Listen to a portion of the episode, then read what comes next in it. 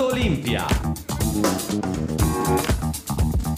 Ed eccoci qua, come ogni sabato, eh, il vostro garbo al microfono che va subito a salutare tutti i nostri amici, ascoltatori e tifosi dell'Olimpia Milano per una nuova puntata di Punto Olimpia, qui dalle frequenze di BM Radio. Vado subito a presentare i miei compagni di viaggio di questa settimana, come al solito, il caro Lucio qua alla mia destra. Ciao Lucio. Ciao Garbo, ciao a tutti, buon pomeriggio e buon ascolto. Ah, soprattutto oggi buon ascolto. Buon ascolto perché sarà una puntata speciale con un ospite speciale che ti do l'onore di presentare. Ah, ti ringrazio, questa cosa na- mi sta emozionando anche questo, questo onore perché abbiamo uno dei primi fautori dell'Olimpia storica. Da prima come assistente allenatore di Pippo Faina e dopo come pluri general manager di una squadra che ha fatto la storia, di cui appena si è stato ritirato appunto una maglia di un personaggio storico, ovvero Tony Cappellari. Buongiorno a tutti. Buongiorno Tony, la maglia non era la tua che è stata ritirata. No, la mia proprio no. Però sei stato fautore, come Sì. diceva Lucio, eh, e abile costruttore di quella squadra. Di quello parleremo, sarà una puntata speciale, chiaramente andremo anche sull'attualità, quindi parleremo della settimana in chiaroscuro vissuta dalla- dall'Olimpia con eh, prima la vittoria sul Maccabi, poi la sconfitta interna contro l'Efes, dando anche uno sguardo a quello che ci aspetterà, quindi eh, l'imminente sfida in campionato contro Sassari che eh, non è da sottovalutare perché Sassari sta viaggiando col vento in poppa. Tutto questo dopo aver ricordato, caro Lucio, eh, perché adesso non è che ti do l'onore e ti devi dimenticare dell'onere. Ma mica mi, mica mi dimentico oneri- dell'onere, anche Eh. perché questo, questo onere è, è addirittura immediato, ovvero perché in questo momento, oltre ad essere sulle frequenze di BM Radio, Eh. siamo anche in diretta sulla nostra pagina facebook.olimpia e potrete seguirci anche gli aggiornamenti vari, vediamo quali, però su Twitter e sullo stesso Instagram di Punto Olimpia. Bravo, bravo. E poi potete riascoltarci sulle piattaforme di podcast, lo ricordo sempre, quindi i vari Google Podcast e Spotify. Va bene, detto questo, fare subito partire la prima traccia musicale, ci fermiamo, primo stop per Punto Olimpia e poi al nostro ritorno inizieremo a parlare. Vediamo se oggi faremo uno step back lunghissimo, eh? uno step back che neanche James Harden con i suoi 15 passi fa. lo faremo ancora più lungo. Ah, addirittura... Eh sì sì sì, eh, perché Eh, dobbiamo no. sfruttare la presenza qui in Eh studio. sì, allora devo mettere, devo mettere una pendrive, un, non so, un hard disk esterno per Eh, sì. Tutto. Eh sì, è proprio così. Va bene, a tra pochi minuti.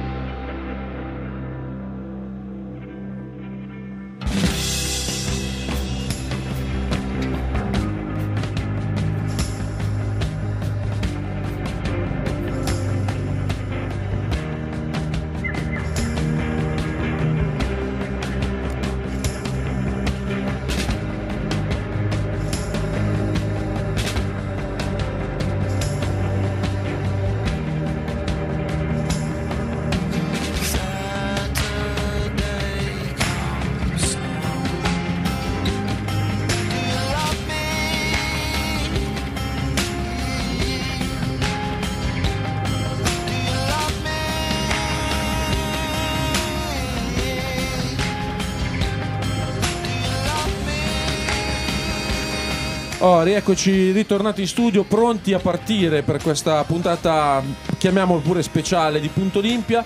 Eh, allora, iniziamo subito dalla, dalla settimana passata, quindi partita contro Maccabi, partita contro l'Efes, vittoria, una vittoria e una sconfitta, come avevo pronosticato tra l'altro settimana scorsa. Vero. E come io pensavo, insomma, che era, era Eh, tu, hai l'opzione più pronostica- probabile. tu hai pronosticato una vittoria e una sconfitta. Io posso dire che ci sono andato vicino. Sì, diciamo che più che pronosticato avevo detto che avrei messo la firma perché avevo paura di due sconfitte interne che sarebbero state un po' come No. gettare via, eh, dare un calcio al secchio del latte. No, se c'è una cosa, se c'è una cosa che ci ha dato questa Olimpia, l'Olimpia di quest'anno, è la sensazione di poter vincere.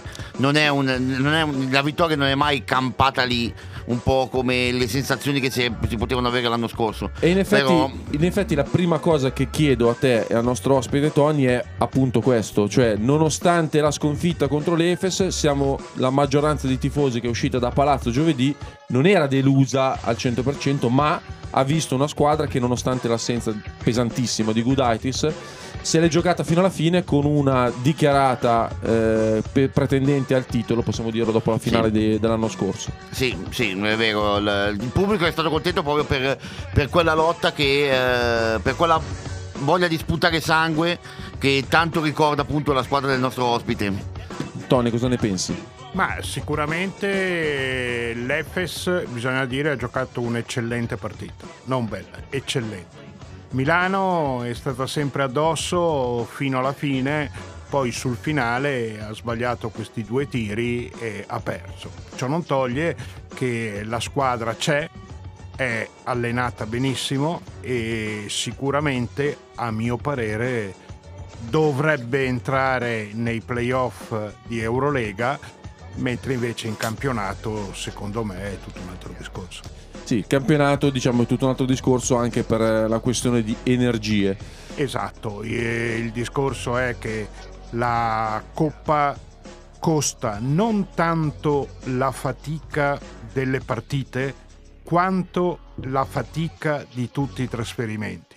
Voi dovete pensare che Milano, anche se adesso viaggia coi charter, è andata a Mosca e andare a Mosca non è come andare a Monza. Ecco, e perciò i giocatori fanno fatica, Poi le energie Orari. mentali. eh. Esatto, mangiano in maniera diversa, eh, dentro, fuori, dentro, fuori. Perciò la squadra era stanca da quel punto di vista, non tanto per aver giocato a Mosca. Ecco, diciamo che voglio subito fare un piccolo passo indietro, nel senso nel tempo. Ai tuoi tempi, quando andavate in trasferta, insomma, erano le trasferte anche lì ce ne, ce n'erano di disagevoli, non è che erano tutto- tutte comode. E poi magari i mezzi di trasporto, gli orari, tutto quanto, la logistica era diversa rispetto adesso. Sì, eh, devo dire che ai miei tempi innanzitutto si giocava una volta sola e non due volte alla settimana. Anche noi viaggiavamo sempre con gli aerei di linea, perciò delle volte facevi veramente dei traffici non indifferenti. Mi ricordo andare a Kaunas era un delirio perché eh, il Milano-Mosca era diretto e ci arrivavi e poi a Mosca dovevi stare lì ad aspettare 5, 6, anche 7 ore per avere il- La coincidenza. la coincidenza con Kaunas e stare 5-6 ore in aeroporto non è una delle cose migliori. Sì, sì, infatti, in effetti questo è proprio ragione. Eh, torniamo al giorno d'oggi, continuiamo a parlare della, della partita con Efes, ma anche facendo, dando anche uno sguardo a quella col Maccabi, che sicuramente ha esaltato tutti. Il Maccabi però non è l'Efes, è una squadra con tanti pregi, ma l'Efes è proprio quadrato, viene da una stagione scorsa, devo dire quasi perfetta, mancato il punto esclamativo, e manca- gli mancava Dunston. Esatto, no, soprattutto poi l'Efes ha. Però onestamente diciamo la verità, senza quei 5, 6, 7 minuti di Wilbekin a livello celestiale, non so neanche se l'avrebbe spangata. il eh, Milano. No, l'Efes. L'Efes. O- Eh, onestamente sì. ha segnato canestri impossibili. eh. Sì, quello, quello che è vero, l'Arkin eh, ha fatto un paio di cose. Larkin, non di eh, infatti, dicevo, dicevo che Wilbekin Sono è- rimasto al Maccabi. Eh, sei rimasto martedì. No, è vero, hanno, ci stati- però ci sono stati anche, per esempio, il, um, il brechino sul punto a punto a 4 minuti alla fine. È stato anche un po' un, uh, un- un gioco, de- un gioco delle parti, un errore nel- nelle coperture. Per esempio, ehm, Ataman, Ataman mise appunto Singleton da 5 per cercare di aprire l'area appunto per, per queste sfuriate di, di Larkin. Era l'unico, l'unico momento da cavalcare in quel- quella situazione lì. Singleton ha messo una tripla pesantissima anche lui. Sì, eh. eh, appunto per quello, eh, spostandosi fuori, cosa è successo? Biliga su Singleton.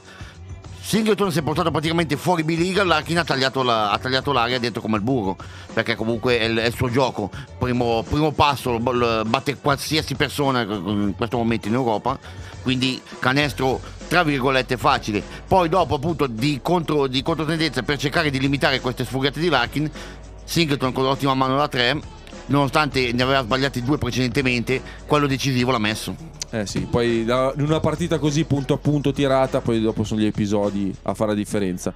Adesso questa domanda te la devo fare. Se fossi il GM di questa Olimpia, co- che correttivi appo- apporteresti se di correttivi secondo te questa squadra avesse bisogno? Adesso la dico grossa. Secondo me la squadra di Messina manca un vero playmaker. Nel senso che Rodriguez è bravissimo, però non è un playmaker. Lui è una guardia che passa bene la palla. L'unico playmaker che hanno è Cenciarini, però è chiaro con tutto l'affetto che si può avere per Cenciarini, è un buon giocatore a livello italiano, ma a livello europeo nel top non c'è. Perciò manca veramente un playmaker. Ecco, ci fermiamo qui e approfondiamo il discorso dopo la musica anni 80 che oggi impererà, eh, perché è normale che sia È un così. grandissimo pezzo dei, dei Depeche Mode questo, è un grandissimo pezzo.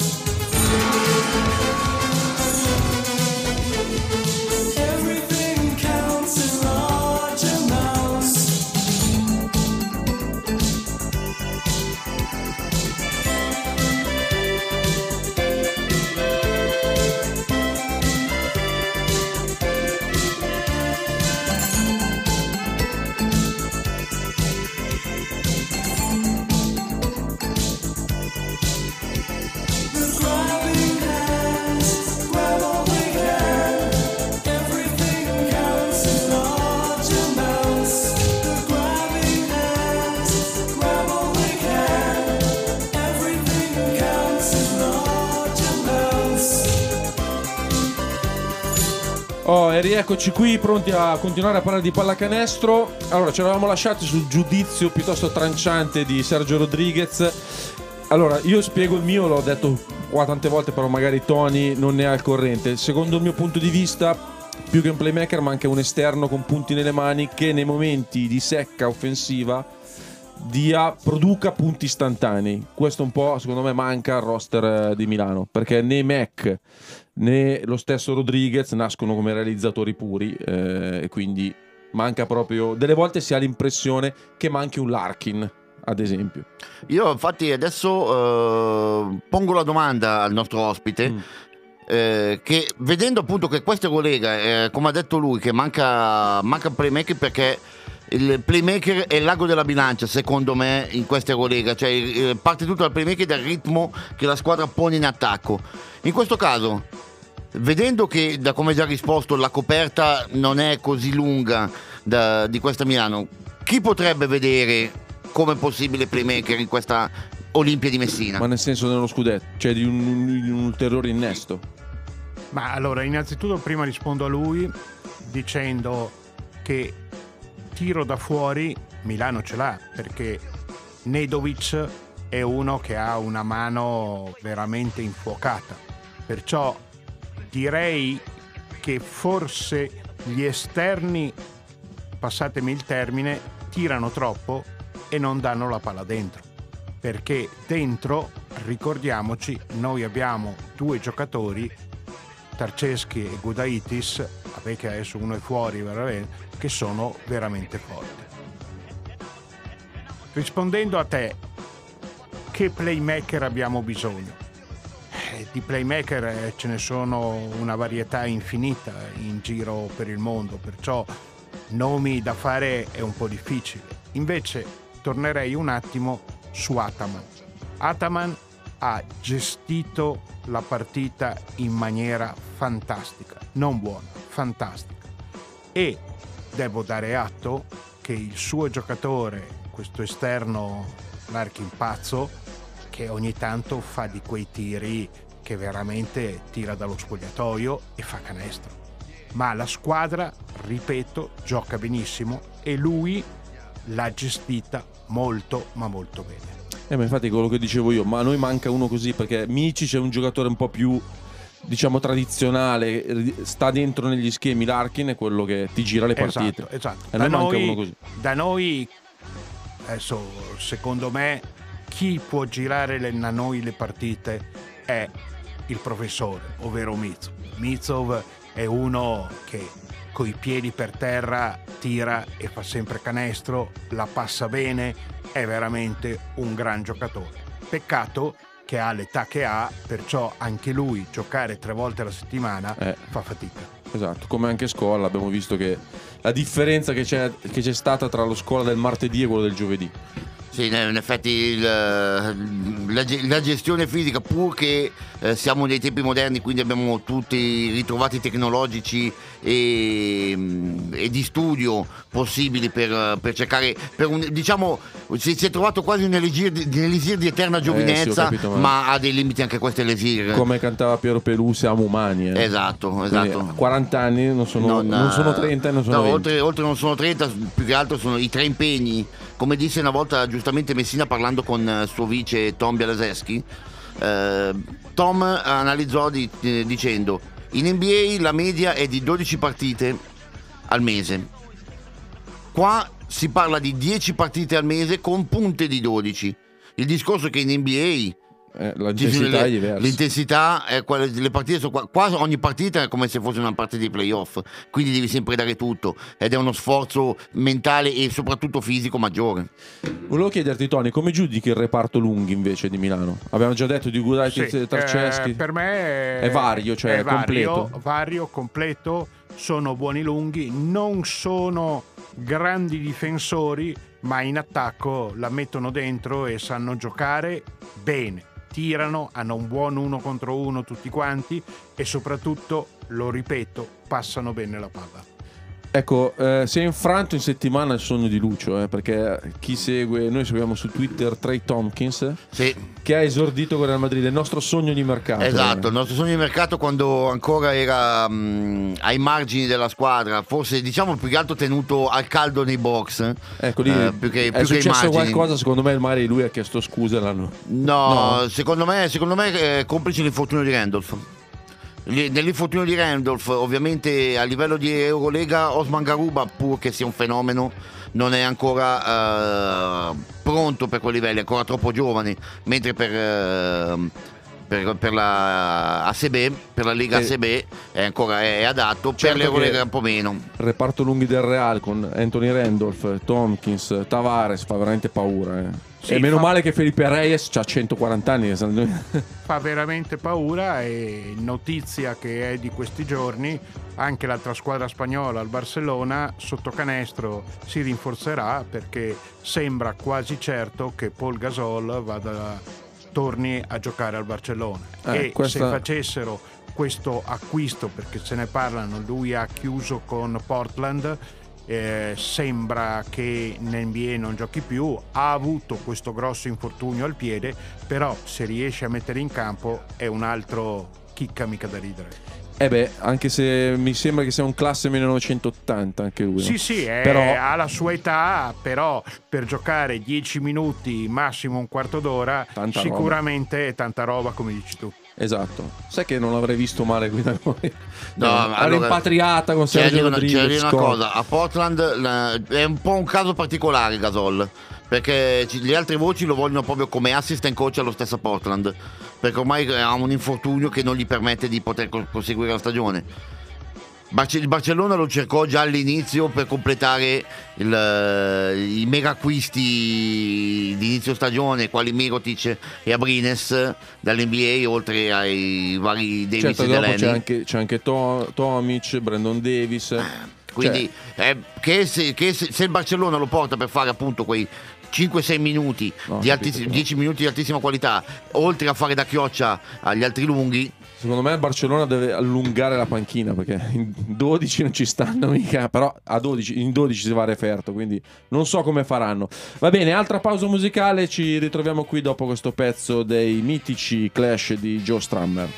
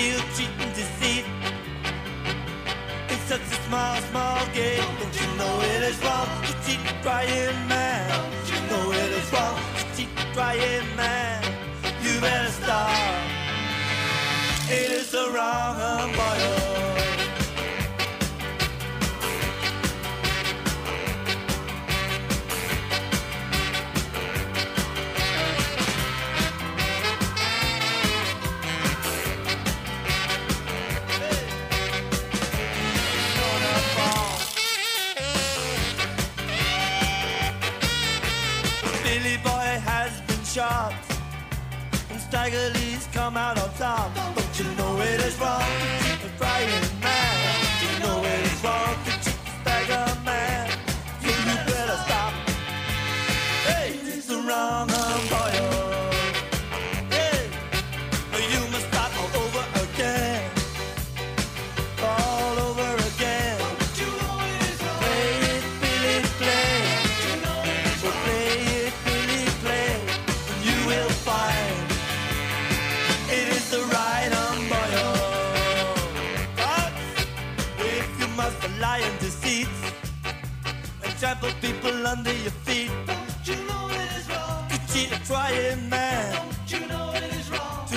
trying man? You better stop. It is the wrong umpire.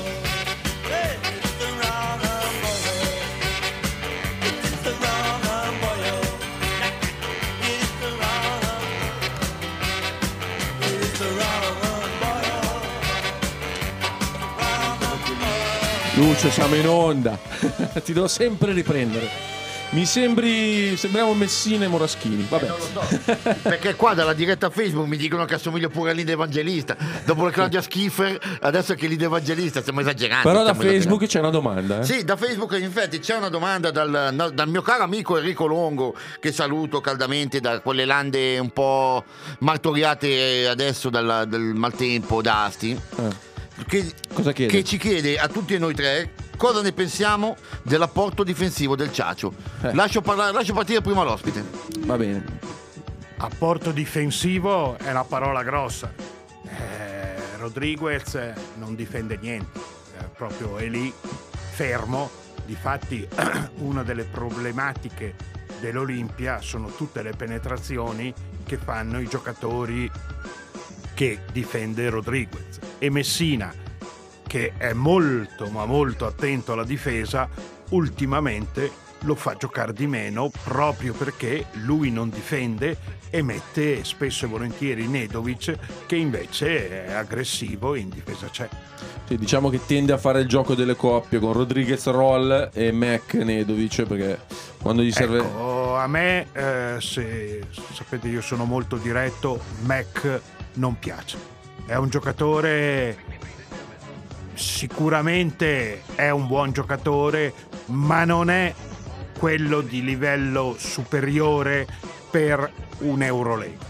Lui fa tutte le cose fatte benino, ma non è uno che può dare un contributo maggiore alla squadra. Infatti, è una domanda che ti avrei fatto su Mac perché non pensi che magari necessiti ancora di un periodo di adattamento al gioco europeo? Dopo dieci anni di NBA, sei Sì, sempre da gregario poi. Ecco, eh, hai detto la parola giusta. Lui è un gregario, invece l'Olimpia in mezzo necessita di uno con personalità. Quindi mi dai, lui, mi dai ragione su un Larkin. Esatto, e lui ne ha poca, poca, poca. Lui adesso Messina nell'ultima settimana l'ha molto utilizzato perché sta vedendo se riesce a inserirlo o meno nella squadra. Sì, a me quello che fa specie di Mac è che si prende poche iniziative personali, nel senso, se le prende ma sempre concludendo con, con i suoi floater che non è che abbiano una grande percentuale realizzativa. A me piacerebbe più vederlo uno contro uno, tiro da tre, tiro da fuori, palleggere ste tiro, non sempre quell'entrata che tante volte insomma conclude male perché non è nemmeno questo gran penetratore. Hai perfettamente ragione, lui Cioè- sicuramente in questo momento non sta rispondendo alle attese che aveva la squadra. Ma poi anche come bilanciamento della squadra. Io ho guardato la statistica contro l'Efes, un tiro da tre tentato. Nel basket del 2019 il tuo esterno, chiamiamolo titolare, ma comunque il tuo esterno americano, può permettersi in 20 e passa minuti di tentare soltanto un tiro da tre. Hai perfettamente ragione e io te ne dico un'altra, siccome sono un amante dei giocatori italiani, Mac dovrebbe star seduto e giocare molto di più della Valle, che Eh. sta facendo dei grossi progressi anche da playmaker. E in effetti della Valle peccato che si è proprio fermato nel momento forse migliore della carriera. Hai perfettamente ragione, lui stava giocando bene, stava creandosi dello spazio e questo infortunio proprio non ci voleva. Esatto. Fortunio poi che ricordiamo abbastanza ostico, una, una brutta catapelare perché la fascite plantari. Eh, ricordiamo anche adesso il, il nuovo fenomeno del campionato italiano, ovvero Milos Teodosic in forza alla Virtus Bologna, anche lui ne ha sofferto per tre anni, precludendo grosso modo la sua eh, carriera in ascesa in NBA. eh. Sì, perché lì devi riposare. Non, Eh sì. non, c'è, Non c'è altro da fare. Non c'è altro da fare. Va bene, detto questo, eh, guardiamo cosa facciamo. Parliamo un attimino del- di quello che ci aspetterà dalla partita con Sassari. Possiamo, possiamo introdurre Iniziare- questa- questo ormai diventato classico degli ultimi tre anni, Ecco, subito una domanda così a bruciapelo che mi viene. anzi degli ultimi quattro anni, ricordiamo. Eh, Tony, tu Gerres l'avresti lasciato andare visto il Mac attuale oppure... No, eh, hai perfettamente ragione. Gerrels e, Mac, se li mettiamo su una bilancia, Gerrels ha dato molto, ma molto di più. Eh, però eh, mi dicono dai corridoi che non andava tanto d'accordo, era stato ripreso più volte da Messina e Messina gli aveva ris- e da Messina, dagli allenatori, allora c'era Pianigiani. Pianegiani e Pianegiani l'aveva ripreso, non si era comportato bene. Ecco, questo è quanto mi dicono. E parlando di Sassari, devo fare subito una premessa. Sassari in questo momento è allenata non bene, ma benissimo da Pozzecco. Ci avresti, Pozzecco- ci avresti scommesso il Ecco. tuo euro? Io Pozzecco l'ho preso che era un giocatore sconosciuto, ha fatto con Varese e io ero allora il general manager, anzi il presidente manager di Varese, ha fatto cose non belle ma fantastiche. Però vi assicuro, mai avrei creduto che sarebbe diventato un allenatore del livello che è, perché bisogna dare atto, al di là di quello che lui ha fatto in Spagna, questa Sassari sta giocando veramente, ma veramente bene. E non è una cosa di questi due mesi perché anche quella dell'anno scorso insomma aveva dato spettacolo con il record di vittorie consecutive, con la Hai cavalcata. perfettamente ragione, lui sta facendo un lavoro meraviglioso, bisogna dare atto che Sardara lo appoggia, eh, gli ha costruito veramente un muro intorno, stanno facendo veramente ma veramente bene. E non era così scontato. E poi anche lui insomma si è messo in gioco andando a Sassari, non è stato... Sì, eh, c'è da dire, io sono ancora convinto che un po' ha sfruttato l'allena- l'allenamento di Esposito dell'anno scorso, Eh, la costruzione anch'io. di Esposito, però lui il suo a livello, mo- a livello caratteriale ce l'ha messo.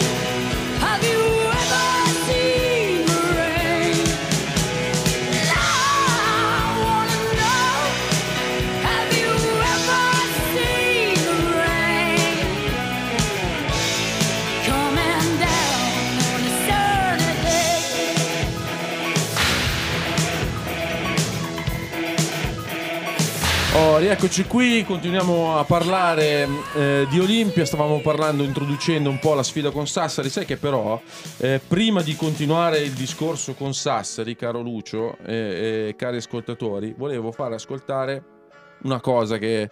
Una domanda che ho, detto a Bi- ho fatto a Biliga dopo la partita con l'Efes, così l'ho fatto giusto per... eh, Non, ehm, era interessante, era anche carina la cosa.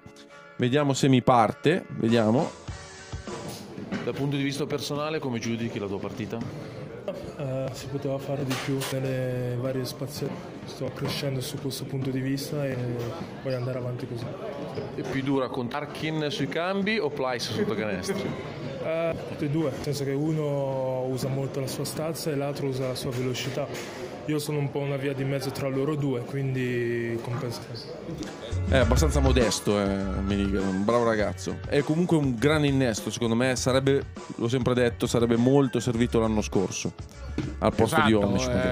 eh, Biliga non puoi dire che fa benissimo una cosa, però fa bene tutto. E poi l'altra cosa è che si impegna e dà un contributo alla squadra veramente eccezionale. Lui è quello che si suol dire un giocatore di squadra e non un giocatore. Peccato che Madre Natura non gli abbia dato quei 7-8 cm in più, sarebbe diventato veramente un fattore Eh, di già. quelli con la F anche, maiuscola. anche se comunque li va a compensare con un'elevazione straordinaria perché ti tira ti- certe stoppate che fa veramente venirti Sì, un però forum quando prende il rimbalzo d'attacco e ti trovi davanti Ply sotto Amici, Eh, so. i suoi 20 cm in meno vengono fuori. lo so quello purtroppo, quello purtroppo sì eh, lì devi giocarti la, la- la palla fuori è quello un po' che la palla fuori la giocava anche Omic nonostante li avessi avuti questi centimetri in più Omic giocava un altro sport l'anno scorso, non era, non era certo pallacanestro. È vero, e tornando a Born ba- su Biliga, ahimè, è veramente un pivot basso, ma basso. Bonsai. Però è veramente un giocatore eccellente che a mio parere ci dovrebbe essere in tutte le squadre che mirano a grandi risultati. Diciamo che ricorda, può ricordare un Mason Rock un po' più affinato Sì, sicuramente era molto simile a Meson Rocca, anche Meson Rocca non aveva nulla per eccellere, però faceva bene tutto e anche lui aveva un impegno tale che mascherava le sue mancanze. Oltretutto con uno, stacco da terra differente da quello di Biliga. Ovvio, ovvio. Eh, Però Meson hai- Rocca, se mi permetti, non era un atleta, ma era come me e te, nel senso che a correre e a saltare l'era minga il suo mestiere. Esatto. Invece, tornando ai tempi della Milano di, tanto per dirne uno, Meneghin, i pivot non erano alti due metri. eh. No, eh, l'unico di due metri era Clarence Key, che probabilmente esatto, tutti ricordano. Ai tempi di Meneghin avevamo giocatori diversi, però sai, Il basket è cambiato. eh, il basket è cambiato, non so se in meglio o in peggio, però bisogna dare atto che quando avevi Dino in mezzo all'area, beh, anche i pivot potevano dormire tranquilli.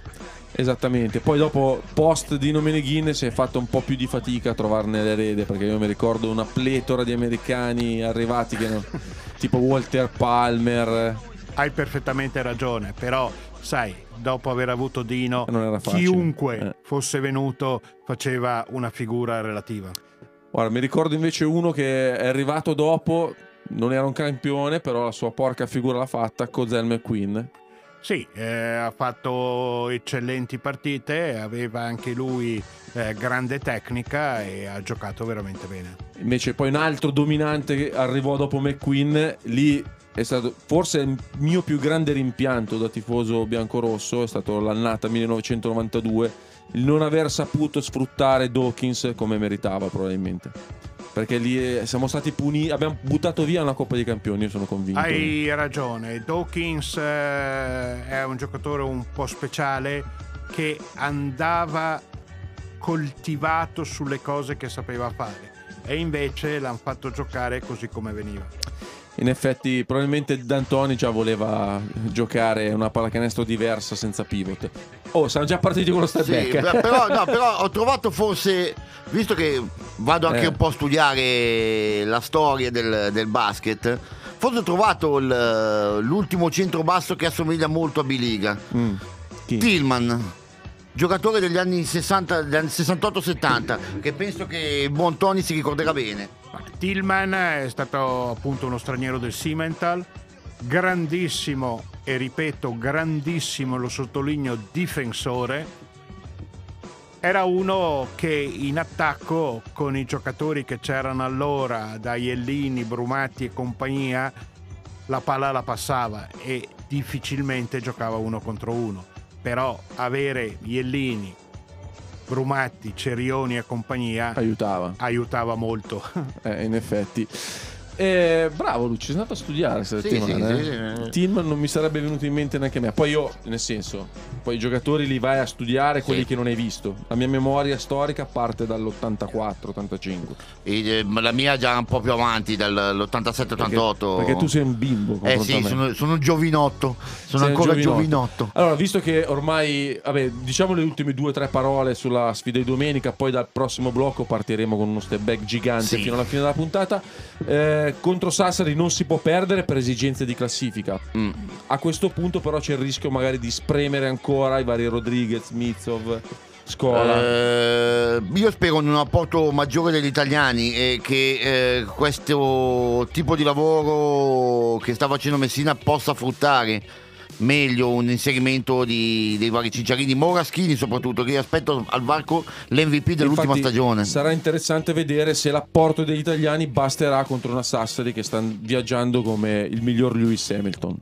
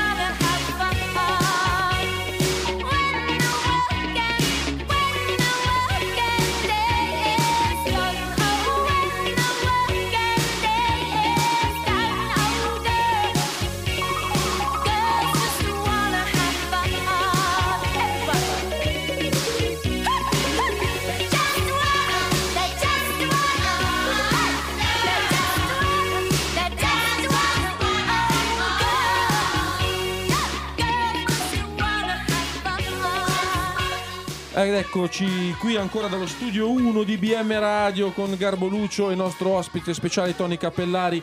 Eh, abbiamo... Dimmi Lucio. Appunto, appunto per Tony è arrivato un messaggio di.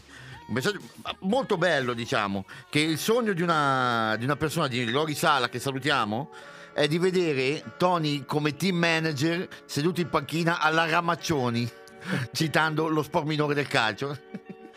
Eh, in effetti- Eh, io l'Olimpia è stata la mia vita. Ho vissuto la bellezza di 23 anni lì, ho fatto tutto. eh, Mi mancava solo di fare le pulizie e poi avrei fatto veramente tutto. Nella mitica via Caltanissetta 3, nella villa dei signori Sala e tutto. A proposito di quei tempi, dico una cosa che spero gli ascoltatori apprezzino e spingano.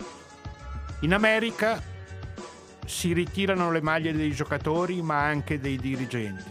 Sarebbe bellissimo poter ritirare, non dico la maglia, ma fare una cosa per il dottor Bogoncelli, che è stato l'anima e la vita di questa società. Beh, se parliamo di, a livello dirigenziale, non solo lui.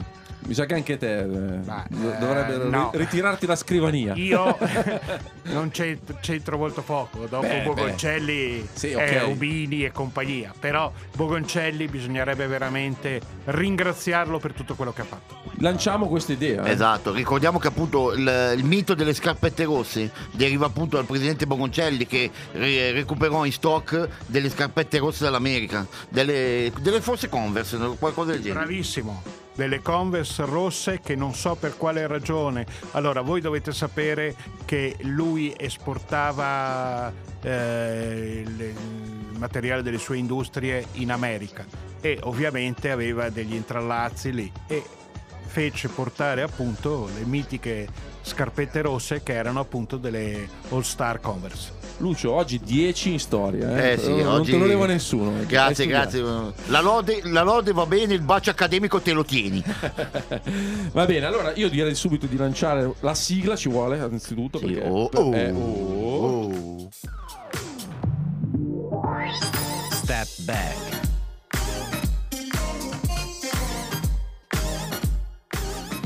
La sigla che ci piace tanto e iniziamo a parlare, insomma, da, a tuffarci nel passato. Eh sì, eh sì, eh sì. Io inizierei da uno dei miei giocatori preferiti, cosa- egoisticamente parlando, che è stato qua a Milano per poco, però ha fatto tempo a vincere una Coppa dei Campioni e avrei voluto lo si confermasse. Poi adesso Tony mi, a- a- quando dirò il nome dirà eh, in effetti, però non si poteva farlo perché la Scavolini aveva trovato l'antidoto. Sto parlando di Ricky Brown. Che ti Eh, ricorderai, eh, sì, eh, hai ragione. era un giocatore fantastico. Era che un però- bellissimo giocatore, veramente in gamba, però come dici giustamente tu, la Scavolini prese del Rendei eh, e, se l'è ripresa. e, e stanò eh, il discorso di, di fare Hai Ricky Brown Mecca 2 Meneghin Hai perfettamente ragione. però era un giocatore fantastico Esatto. Eh, in, fe- in effetti in Europa dove la Scavolini non c'era vincemmo la Scavolini Esatto, dei hai perfettamente ragione. poi un altro giocatore che mi viene da, da ricordare questo però mi devi spiegare perché non era forte E verrà- è, è ricordato ai posteri come insomma un mezzo bidone Bill Martin lo- era collegato a Ricky Brown perché lo prendeste per contrastare da Rendei Allora, Bill Martin l'ho preso io e mi rinfacciano ancora adesso di averlo preso.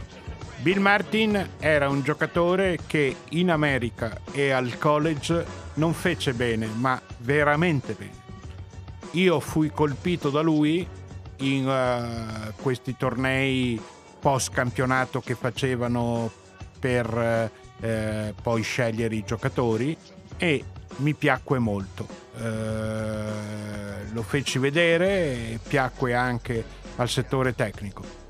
E invece e poi non si, non si adattò a dare atto che veramente l'Italia, come dici giustamente, non si adattò, ma nemmeno a mangiare gli spaghetti, proprio veramente zero. Sempre negli step back posso fare io un... Eh? Ecco, io vorrei fare uno step back per il Palalido. Il Palalido che adesso è diventato meraviglioso è stata la nostra casa. È stata la casa del Cimental, è stata la casa della Pallacanestro Milano. La pallavolo sta cercando di rubarlo, ma grazie all'Urania la pallacanestro rimane. È stato riammodernato da Milano Sport e bisogna dare atto alla dottoressa Uguccioni e a Bilamanti che hanno fatto un lavoro meraviglioso, non bello, meraviglioso.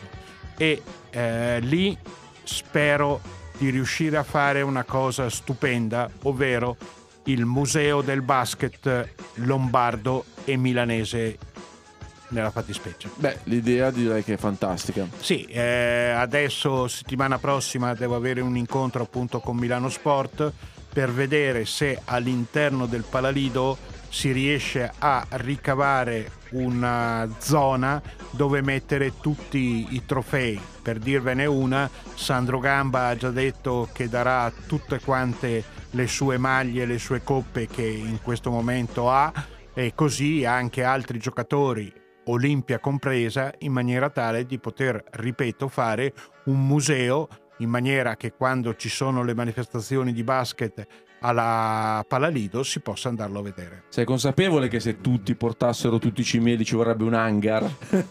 Ma eh, ci- ci vorrebbe Ci la fiera di Milano. Esattamente. Lucio, Eh, questa, questa è un'idea stupenda, una cosa che mi con... Poi appunto oggi che vado bene in storia per me è una cosa, una cosa- una- veramente una cosa emozionante. una- allora, visto che siamo liberi, proponi tu un- un altro step back. dai. Un altro step, vogliamo tirare un altro step back? Quello che mi avevi detto martedì al forum. Sì, un altro step back appunto, tu avevi citato prima Kozan McQueen, io parlo invece dell'altro straniero che eh, partecipò a quella annata lì, Jay Vincent. Eh, Jay Vincent era un giocatore eccellente, non bravo, ma bravissimo. Anche lui non si trovò benissimo in Italia, delle partite faceva vedere quanto bravo era e delle partite lo volevi chiudere dentro il spogliatoio e buttare via la chiave. Eh, non avrei detto che invece a me sembrava abbastanza integrato nei miei ricordi che ho, eh. poi magari da- dal di fuori si hanno percezioni Allora, che- un conto è essere integrato tecnicamente. tecnicamente, un conto è essere integrato nella città di Milano. Prima che parlavi di Martin, ecco, Martin non era integrato in niente in Milano, nella maniera più assoluta. Poi già che ci sono ne, ne sparo un altro. Eh. Ma, ma sì, Orlando Graham.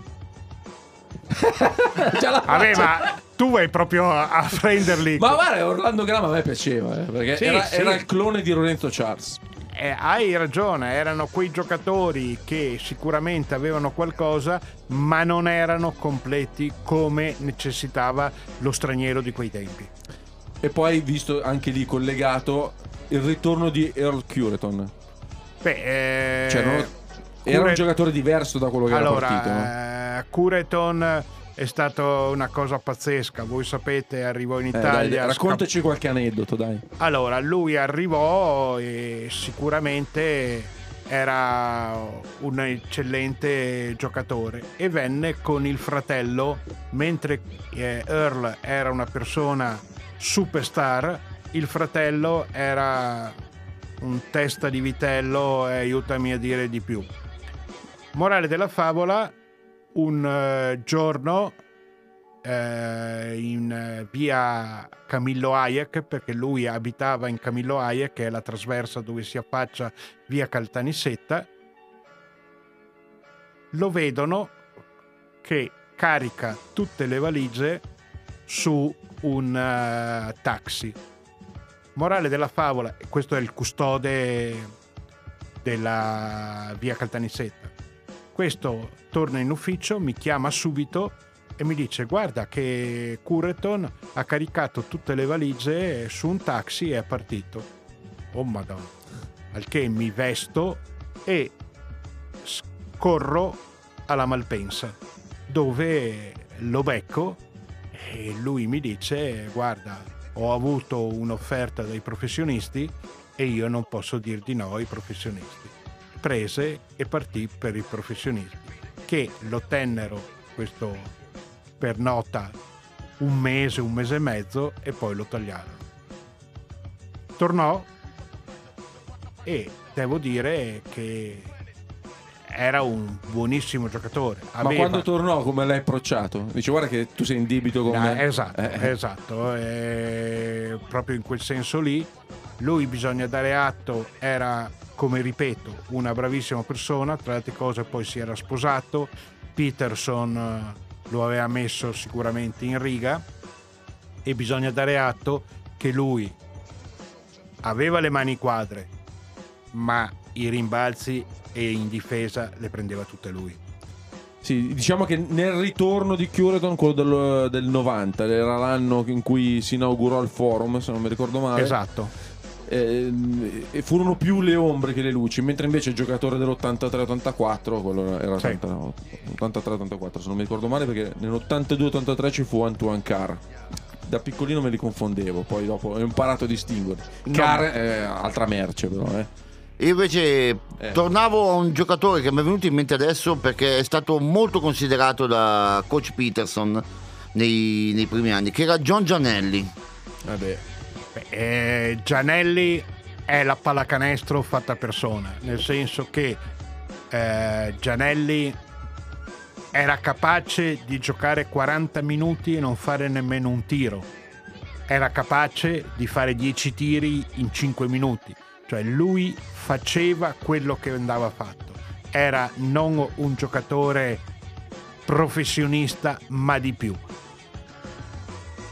Tecnicamente sapeva fare tutto, tutto, fisicamente era come me, come te, nel senso che non saltava, non correva, non faceva niente, però aveva questa tecnica tale che gli permetteva di eh, giocare a pallacanestro. Ricordiamoci che Gianelli ha fatto una super carriera in NBA. Ripeto, non essendo un atleta. Adesso- E in NBA Volevo chiudere con uno che secondo me tu dovresti essere orgoglioso di averlo preso e della stagione che ha fatto, anche se poi dopo è sparito dai radar. Perché secondo me Cedric Henderson. Raccontaci. Eh, insomma, allora, Ced- all'inizio io mi ricordo, anche se avevo dieci anni, ma me le ricordo. Ci fu molto scetticismo. Io eh, ero un cultore, cioè leggevo praticamente cinque volte Superbasket. Perché quando ho finito una volta la leggevo la seconda. Perché quello c'era, non c'era internet, non c'era niente. E c'erano i dubbi su Cedric Henderson all'inizio. Allora, Cedric Henderson è un altro di quei giocatori che in America non aveva nessun tipo di background. Quando lo prendemmo, tutti si guardarono e ma come fa a prendere Cedric Henderson? Sto qua non è un giocatore da Olimpia, non è un giocatore livello scudetto. E invece bisogna dire che Cedric Henderson si impegnò e fece tutto nella maniera migliore. Lui è stato un giocatore poco, ma poco apprezzato che ne ha fatte di tutti i colori. Ma perché non è stato riconfermato? Perché lui ha voluto andare via. Non me lo ricordo, scusami, ricordo. ma non Eh, te lo ricordo. Ma non tre- so se ha voluto lui 35 andare anni. via, ma Morale non tornò. Non tornò, però l'anno dopo arrivò McAdoo, se non mi ricordo male. Eh sì, e, E Ken vi Barlow, racco- Ken Barlow, prima scelta NBA, come Eh, ha fatto lo a so. prenderlo? Allora, prima vi parlo di McAdoo. Allora, Peterson un giorno eh, nelle sue giornate, voi dovete sapere che Peterson abitava di fronte a via Caltanissette e andava in ufficio alle sette e mezza del mattino e andava via alle tre del pomeriggio perché doveva andare al Palalido ad allenare era sempre lì a fare le sue cose che non si sapeva mai che cosa faceva, ovviamente col telefono in mano che chiamava il Bond. Un giorno mi telefona e mi fa: Mi dicono che McAdoo ha dei problemi nei professionisti. Ai tempi la gente pensava che io avessi un amante negli Stati Uniti perché andavo tre o quattro volte all'anno, se non di più, negli Stati Uniti a vedere, a brigare, però questo mi permetteva di conoscere bene il mercato dei professionisti e tutto. Andai e grazie a un agente Richard Kenner che conosceva benissimo McAdoo perché abitavano nel New Jersey a 100 metri di distanza, mi chiamò e mi portò a casa di McAdoo, una villa stupenda nel New Jersey con un parco megagalattico. E lì ebbi la possibilità di avere un grande alleato, Charlene, pace all'anima sua, la moglie di McAdoo, che capì che mentre nei professionisti Bob non lo vedeva mai se non una tre volte al mese, in Italia, giocando solamente una volta, anche se c'era la Coppa 2, poteva stare insieme a lui. Il paese E fu, più piccolo. esatto, e fu la mia più grande tifosa. Tant'è che grazie a lei riuscimmo a firmare McAdoo che il suo agente non voleva mandarlo perché diceva stai qua che vedrai che prima o poi una squadra professionistica la trovi roba del genere. E lui disse no, io piglio e vado via. Anche perché E- aveva già 35-36 Eh, anni. Esatto. Lui, morta Charlina, ha eh, sposato una ragazza di Rimini, o di Cesenatico, pardon. L'aveva di Cesenatico. però quando giocava a Forlì. Esatto, che la conobbe quando era a Forlì e ogni anno lui ai primi di giugno viene in Italia e sta tra Cesenatico, Forlì e roba del genere quasi tutta l'estate, che è il massimo della vita. Eh beh, Bob McAdoo, io credo che sia il prossimo a cui ritireranno la maglia, però non è detto. Beh, lui ha fatto di tutto e di più, sai. Se si dovessero ritirare tutte le maglie, vabbè che adesso si possono usare i, i numeri doppi, eccetera, Qua eccetera. bisogna andare sui numeri Eh, tripli. esatto, bravo. e invece di Ken Barlow? Barlov è eh, stato un giocatore, vorrei dirti, sottovalutato perché Eh, però tutti- è arrivato il primo scelta Esatto, NBA. alle- vabbè esatto. che all'epoca all'epoca. non Però, è come adesso, però. eh, nessuno pensava che sarebbe diventato quello che è diventato. E invece è stato un giocatore non utile, ma utilissimo. Mi dimentico di... Ma anche eh, lì, scusami, l'anno dopo andò al Maccabi. Al Maccabi, esatto. Cos- scelta sua o scelta... Scelta sua. Ma eh, mi dimentico una cosa di McAdoo. Mm. la fotografia stupenda che dovrebbe essere del suo tuffo a Livorno, cioè un attaccante come McAdoo che tutti dicevano sì però in difesa mi mu, ma fece quell'azione difensiva che è ancora su tutti i libri di pallacanestro. Allora, quel tuffo di McAdoo io lo paragono alla stoppata di Gaudlock. Perché anche Gaudlock, Eh. un super attaccante, va a fare quella stoppata lì che ti fa vincere lo scudetto. È vero, è vero, sono due, Sono due due, eh, gesti atletici e due azioni da due giocatori che tutto ti aspetti tranne quello, il tuffo di McAdoo e il rimbalzo. È una stoppata di Gaudlock. Lucio, Io ho una curiosità Io invece. brividi Una- comunque, un- eh, volevo dirvelo. quello anch'io, infatti sono in religioso silenzio e in, in- in- in prezioso ascolto. Però ho, una, ho questo dubbio. Ricordiamo come appunto la prima scelta assoluta che arrivò a Golden State, cioè Joe Barely Cares, Joe Barry Carroll. cioè quindi Joe Barely Cares come lo chiamavano là, Eh. si prese appunto dopo due anni su, si narra di questa sfida o mi rinnovate o me ne vado in Europa a giocare Vabbè. come andò effettivamente? Anche lì bisogna dare atto che Peterson sapeva un po' tutto. Morale della favola mi disse guarda che succede questo, Joe Barry Carroll ha litigato con Golden State e non si capisce bene dove eh, deve andare. Parti. E io parto. Quella volta rimasi negli Stati Uniti 26 giorni o 27 giorni in albergo ad aspettare che questo bravo ragazzo di Joe Barry Carroll mi chiamasse. Passa un giorno, passa niente. Finalmente mi chiama, piglio l'aereo e vado a Golden State. A, scusate, San a San Francisco. Lì lo incontro e lui mi dice sì, sono interessato.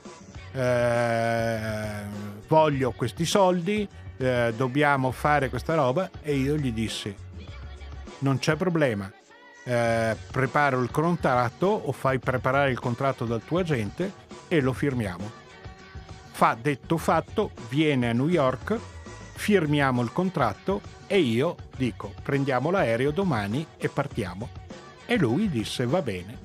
Partimmo insieme perché non mi fidavo tanto, salimmo sullo stesso aereo, arrivò in Italia, lui non volle un appartamento ma eh, rimase in albergo sempre all'executive, quello che è davanti a Porta Garibaldi, e rimase lì fisso. E fu l'ira di Dio perché eh, ricordiamoci un'azione che anche lì voglio ricordare che non era una delle sue azioni, quando a Torino contro la Berloni rubò e sottolineo, rubò la palla in palleggio a Caglieris, che non arriva a 1,80 e lui è alto 2,10 m o roba del genere, e gliela rubò in palleggio, una cosa che non stava in cielo in terra. Oggi Joe Barry Carroll fa l'antiquario. E viene in Italia anche lui tutti gli anni alle varie fiere eccetera eccetera. Si ferma qui a Milano vuole andare in albergo all'executive e chiede veramente la stessa stanza di quando lui era facendo impazzire il, eh, la reception perché dicono ma questo qui chi è? e poi dopo glielo raccontano Incredibile. Peccato che non c'è più il torchietto per andare a mangiare. peccato esatto che non c'è più il torchietto per andare a mangiare Va bene. Eh, Eh, io- posso dirvi una cosa Eh, anche due. allora Ah, niente, siccome sporiamo oggi. Mi... Eh, facciamo un accordo. Io vengo qui una volta al mese e parliamo dell'Olimpia. Ci state? Sicuramente. Beh, dov'è, de- che, dov'è che devo firmare? Un attimo, Prepara appunto, il contratto. prepara il contratto, prepara il contratto che lo firmiamo. Va bene, preparo il contratto e lo firmiamo. Va bene. Eh, buongiorno e buona giornata a tutti quanti gli ascoltatori. Calma, calma, calma, che Ah. abbiamo ancora tempo, non ti preoccupare. Sì, qualche minutino ancora Qualche minutino abbiamo, abbiamo- rubiamo ne, abbiamo, ne abbiamo ancora. Beh, dopo Quindi, no, pa- pa- vabbè, adesso visto tutta la chiosa così, parliamo dei tempi moderni, degli appuntamenti futuri che ci tocca. Sì, di Sassari abbiamo già parlato, parliamo, f- torniamo, macchina del tempo, DeLorean, torniamo ai giorni nostri, ultimi due o tre minuti sul- sulla prossima partita di Eurolega contro l'Olympiacos Eh. d'Atene, un Olympiacos che non è più L'Olimpia dei quali- di una volta, Però- però, è una squadra forte. Eh, devo dare atto che eh, la squadra in trasferta gioca Eh, e ovviamente la sconfitta di Efes è una sconfitta pesante perché sicuramente Milano entrerà nei playoff di Eurolega crociamo le dita e tocchiamo ferro. Però speriamo che possa entrare nei primi posti. E la partita di venerdì prossimo, se non vado errato, è una partita fondamentale, perché poi abbiamo la Stella Rossa in casa e lì dovrebbe essere più semplice. e poi Villeurbanne, quindi è un trittico di partite che secondo me va- vanno vinte tutte. Tutte e se- tre esatto. con le due eh, Stella Rossa e Villeurbanne a portata, mentre invece L'Olimpico si eh, può più tirare. Esatto, anche perché giocare in Grecia non è mai piacevole. Non è mai piacevole. No, Oh, assolutamente. adesso- Poi adesso l'Olympiacos è un attimo in ascesa, avendo fatto alcuni piccoli cambi alla squadra. Per esempio, è andato via un nostro grande ex Kuzminskas, è andato a firmare in Russia e mm, hanno preso Willy Reed. Eh, hanno fatto alcuni accorgimenti che non so quanto gli possano permettere di essere al top. Secondo me, non ancora. Non però. hanno- il discorso è che Printesis e Spanulis sono in parabola discendente e gli americani che prendono non trovano mai la quadra e la chimica. No, vabbè, hanno, hanno giustamente anche loro una, una certa età, sia Printesis che Spanulis, Eh, e poi soprattutto l- la loro evoluzione non gli permette di essere al top anche con l'età, perché? Perché sono sempre stati un po' chiusi nel loro pozzo, pur girando, pur eh, studiando diciamo anche loro il- alcune cose. Spanulis poi, vabbè, ricordiamo che è stato il primo greco di NBA. Eh. Eh, con, con tutto il resto non so quanto possano essere al top. Va bene Lucio, stavolta dovevamo veramente chiudere, anche se io starei qua ancora un'altra puntata, però d'altra parte il tempo, come si suol dire, è tiranno, quindi vado a salutare e ringraziare innanzitutto il mio braccio destro, caro Lucio. Esatto, Grazie, ringrazio Lucio. soprattutto voi, soprattutto quelli che sono, hanno partecipato alla diretta sulla Esatto. nostra pagina Facebook e tra poco ci sentiremo anche su, su Twitter e su Instagram per tutti i collegamenti per il nostro podcast che sarà su...